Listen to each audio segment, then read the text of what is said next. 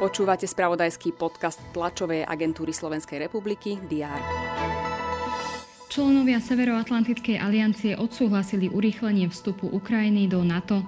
Na samite vo Vilniuse sa krajiny dohodli na odstránení požiadavky plnenia akčného plánu zo strany Ukrajiny.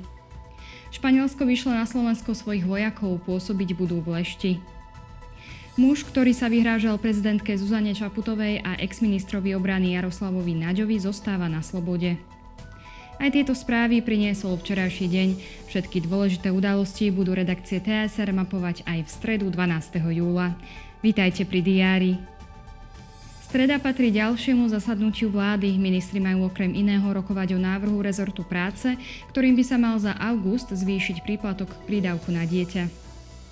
Ministerstvo životného prostredia bude informovať o začatí výkupu pozemkov v národných parkoch z plánu obnovy. Štátna volebná komisia bude preverovať kandidátky strán, ktoré chcú zabojovať vo voľbách o kreslá v parlamente. Kandidátky dnes zaregistruje a vyžrebuje aj čísla, s ktorými budú strany figurovať na hlasovacích lístkoch. Slovenská poľnohospodárska a potravinárska komora chce vyzvať na okamžité kroky na zníženie populácie medveďa. Viac priblížia zástupcovia komory na briefingu v obci Haj, kde medveď nedávno napadol 20-ročného muža. V litovskom Vilniuse pokračuje záverečným dňom summit NATO. Slovensko zastupuje prezidentka Zuzana Čaputová. OSN zverejní správu o globálnej potravinovej bezpečnosti a výžive za rok 2023. Štrásburgu pokračuje plenárne zasadnutie Európskeho parlamentu. Dnes bude na Slovensku slnečno, teploty sa vyšplhajú na 29 až 34 stupňov.